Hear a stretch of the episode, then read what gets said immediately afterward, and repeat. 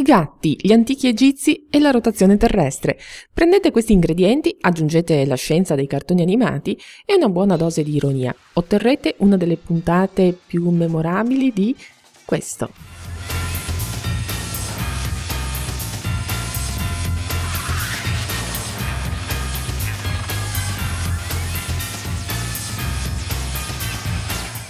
Se non avete mai visto una puntata di Futurama, dovete recuperare quanto prima. Lo stesso creatore dei Simpson con questo brillante cartoon ci porta nel futuro in un mondo tecnologico popolato di robot e di strane creature, con vizi e difetti molto umani. A differenza di quanto succede nei Simpson, qui i protagonisti non sono i componenti della tipica famiglia americana, ma una sgangherata combricola di colleghi che lavorano per un'azienda di spedizioni spaziali, la Planet Express. Con questi presupposti, Futurama ci dà occasione di parlare di scienza, tecnologia e astronomia, praticamente in ogni puntata, sempre in maniera scanzonata e molto fantasiosa, ma spesso farcita di dettagli molto precisi per coloro che i dettagli, appunto, amano notarli, specie se scientifici. Cominciamo dal titolo, versione italiana, dell'episodio che ho scelto, Tuban, Operazione Gatto. Nella puntata una civiltà aliena molto intelligente decide di risucchiare l'energia di rotazione della Terra per rimettere in moto il proprio pianeta che nel tempo aveva rallentato il suo moto giornaliero fino a fermarsi. I nostri scienziati si misero al lavoro. Alla fine localizzarono un pianeta con l'orientamento e il campo magnetico necessari per sfruttare l'energia di rotazione. La Terra! Esattamente. Noi la chiamiamo Lucipalla Blu Blu. In una zona chiamata Egitto, il mio popolo costruì un'enorme antenna semi-ottaedrica per trasmettere l'energia della rotazione terrestre a Tuban. La grande piramide di Giza! Sì! Gli egizi ci consideravano degli dei, ma per assurdo quella fu la nostra rovina. Ci viziavano con pranzetti luculliani, gatto gnam gnam e delizie da gran gourmet. Diventammo grassi e addomesticati.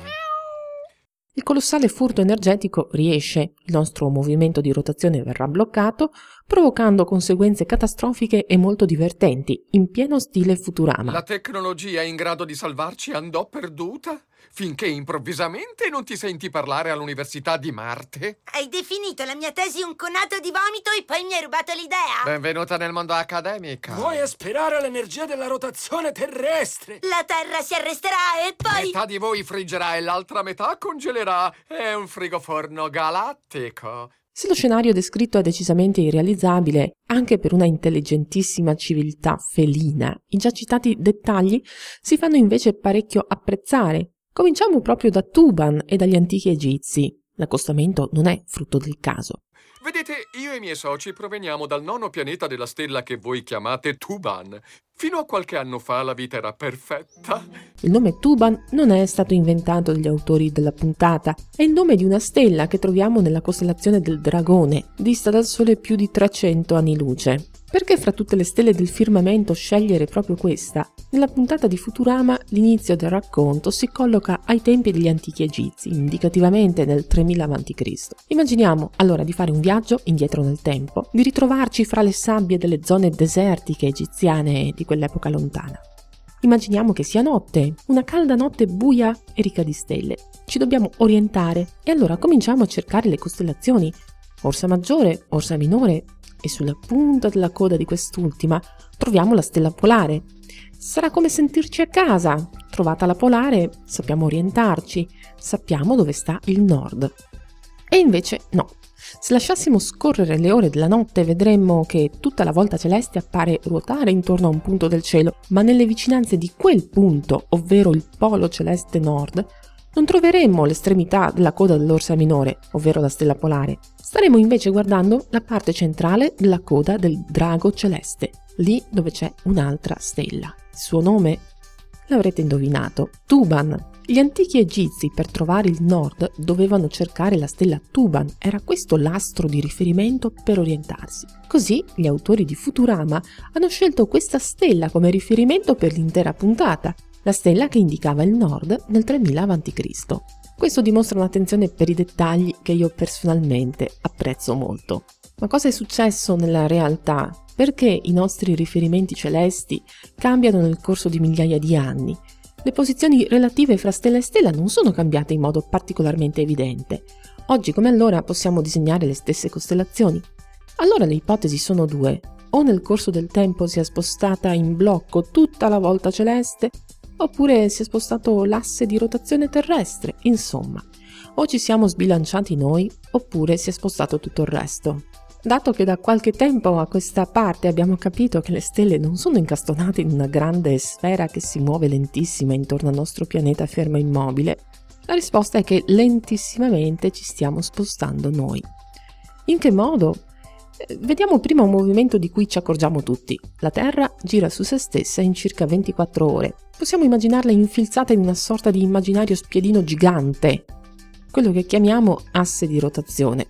La direzione dello spazio verso cui punta questo asse è quella che ci appare fissa in cielo man mano che il moto di rotazione ci trascina con sé allo scorrere delle ore. Potrebbe essere un punto vuoto del cielo, ma il caso vuole che se guardiamo verso quella direzione particolare ci troviamo una stella. Non è molto brillante, ma è un valido segnaposto. È la stella polare. Ora, se lo spiedino, l'asse di rotazione, mantiene fissa la sua direzione nel corso del tempo, continuerà a puntare sempre lì, verso la stella polare.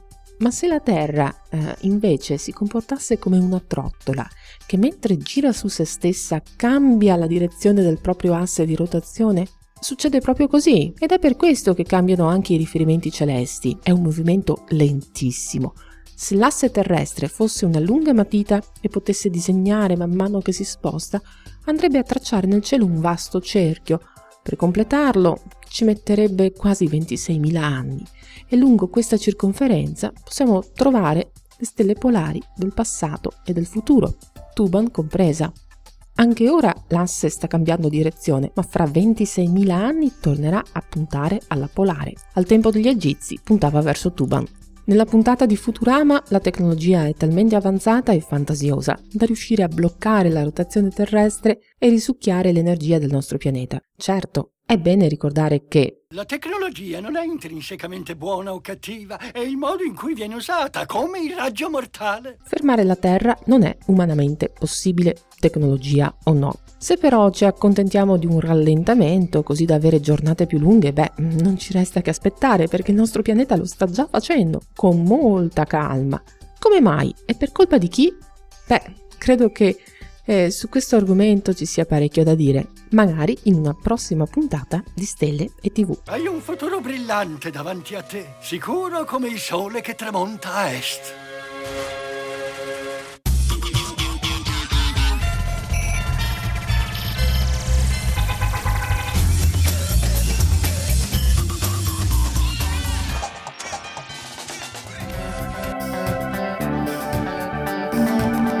Avete ascoltato Stelle e TV, un programma di Elena Lazzaretto e Luca Nobili.